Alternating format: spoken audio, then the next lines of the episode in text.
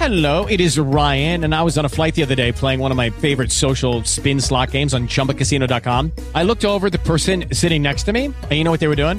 They were also playing Chumba Casino. Coincidence? I think not. Everybody's loving having fun with it. Chumba Casino is home to hundreds of casino style games that you can play for free anytime, anywhere, even at 30,000 feet. So sign up now at chumbacasino.com to claim your free welcome bonus. That's chumbacasino.com and live the Chumba life. No purchase necessary. Group. Void were prohibited by law. See terms and conditions. 18 plus.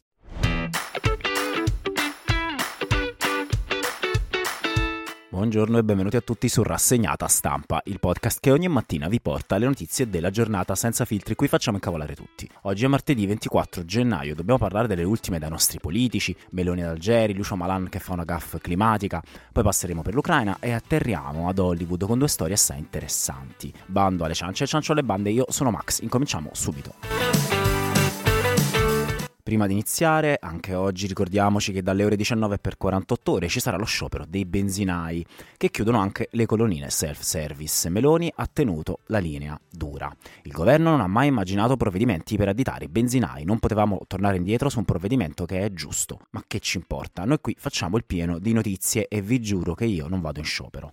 Partiamo dal politico del giorno, Lucio Malan, capogruppo al Senato di Fratelli d'Italia, che ha scritto ironico: Ragusa sotto la neve, temperature rigide e fiocchi che imbiancano la città. Il riscaldamento globale non perdona. Gli è arrivata una valanga di materiale organico marrone in faccia dal popolo della rete. Personalmente io ho apprezzato il tono poetico. Come negare il lirismo di un senatore della Repubblica Italiana che nega il cambiamento climatico adducendo a prova quanto in realtà smentisce la sua stessa tesi. Pura poesia. D'altronde è lo stesso onorevole che qualche settimana settimana fa aveva detto che l'omosessualità è un abominio perché lo dice la Bibbia. L'uomo deve essere molto confuso dalle fonti di informazioni da cui attinge. Forse si è laureato con il televideo, o forse ha anche avuto come insegnante Luciana Littizzetto che ha sostenuto seriamente in televisione che i pallini ad aria sparati in faccia alla professoressa di Rovigo se li sia meritati perché non si è mostrata empatica con gli alunni.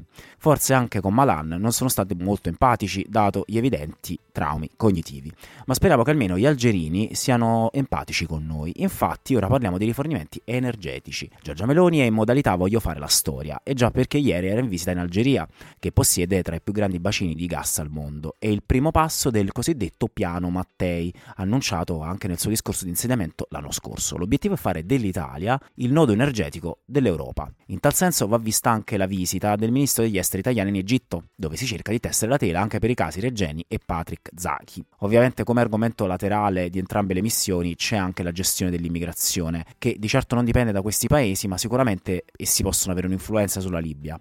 Non a caso lo stesso Tajani ha dichiarato siamo disponibili ad avere più migranti legali anche provenienti dall'Egitto attraverso borse di studio per la formazione. Speriamo non finisca come Patrizaki. Comunque a sancire il successo delle missioni prima di Draghi ed ora di Meloni è proprio l'amministratore delegato di Eni, Descalzi, che si è detto ottimista sulle previsioni per l'azzeramento delle forniture di gas russo. Ha detto il percorso potrà arrivare a compimento nell'inverno 2024-2025.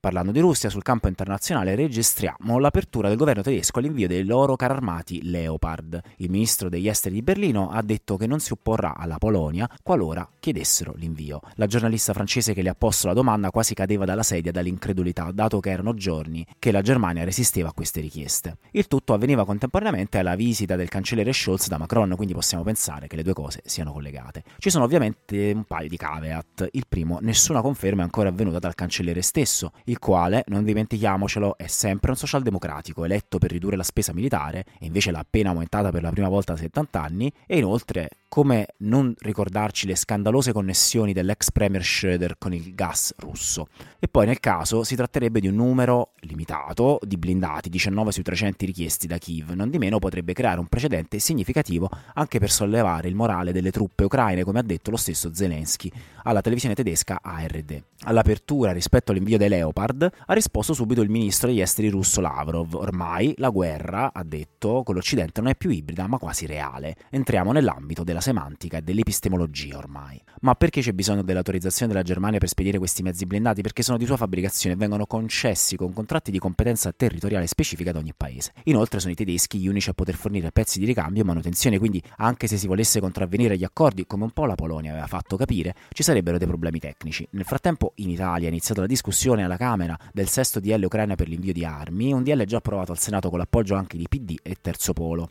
A meno che non ci siano sorprese, dovrebbe passare anche senza problemi al Senato, ma sarà interessante ascoltare per esempio l'intervento della Lega in aula, che da sempre esprime perplessità sulle sanzioni alla Russia. Ovviamente i 5 Stelle hanno deciso di votare contro, niente di sorprendente, ma quello che vi sorprenderà sono i numeri che vi sto per raccontare è il mondo di James Cameron e ci stiamo nuotando tutti dentro. Avatar The Way of Water ha superato i 2 miliardi di dollari al botteghino la scorsa settimana, diventando il sesto film della storia a raggiungere questo traguardo. James Cameron è responsabile di tre di quei sei: Avatar 1, Titanic e Avatar 2. Gli altri sono Avengers Endgame, Star Wars The Force Awakens e Avengers The Infinity War. È solo questione di giorni prima che Avatar 2 salga fino al numero 4 mentre si avvia alla sua settima settimana nei cinema. Quando sarà il numero 4 il film potrebbe guadagnarsi un altro riconoscimento, essere profittevole. Prima dell'uscita della costosissima pellicola, lo stesso Cameron aveva affermato che si trattava del peggior business case nella storia del cinema e che avrebbe dovuto diventare il terzo o quarto film di maggiore incasso di tutti i tempi per raggiungere il pareggio dei costi. Pare ci stia riuscendo. Ottime notizie per Cameron, non possiamo dire lo stesso per l'attore Alec Baldwin. I pubblici ministeri americani hanno annunciato la scorsa settimana che l'attore, la responsabile delle armi sul suo set, Gutierrez Reed, saranno accusati di omicidio colposo per le riprese che hanno ucciso la direttrice della fotografia Alina Hutchins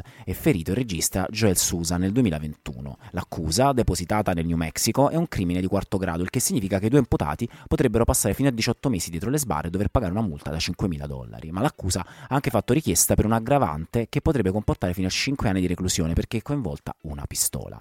L'avvocato di Baldwin ha risposto a questa decisione distorce la tragica morte di Alina Hutchins Hutchins rappresenta un terribile errore giudiziario. Combatteremo e vinceremo. Baldwin ha anche citato in giudizio i membri della troupe, tra cui Guterres Reed, l'assistente alla regia di Rust David Holtz, a novembre, sostenendo che erano stati negligenti nel consegnargli una pistola vera e carica. Come siamo arrivati qui? Durante una prova per il film Rust nell'ottobre 2021, la pistola di Baldwin, puntata contro Hutchins, ha sparato proiettili veri e l'ha uccisa. Baldwin ha ripetutamente negato di aver premuto il grilletto. Gli esperti di armi hanno esitato a convalidare l'affermazione dell'attore, sostenendo che sarebbe essenzialmente sostanzialmente impossibile. Gli investigatori dello sceriffo di Santa Fe non hanno rilasciato informazioni su come le munizioni vere siano finite sul set del film, ma un'indagine separata dell'Ufficio per la Salute e la Sicurezza sul Lavoro ha scoperto che le procedure per la conservazione delle armi da fuoco sul set erano leggermente rilassate. L'agenzia ha multato la società di produzione di Rust con l'importo massimo 137 mila dollari per non aver seguito le adeguate precauzioni da protocollo. Il rapporto ha anche svelato email e messaggi che i produttori hanno inviato a Gutierrez Reed,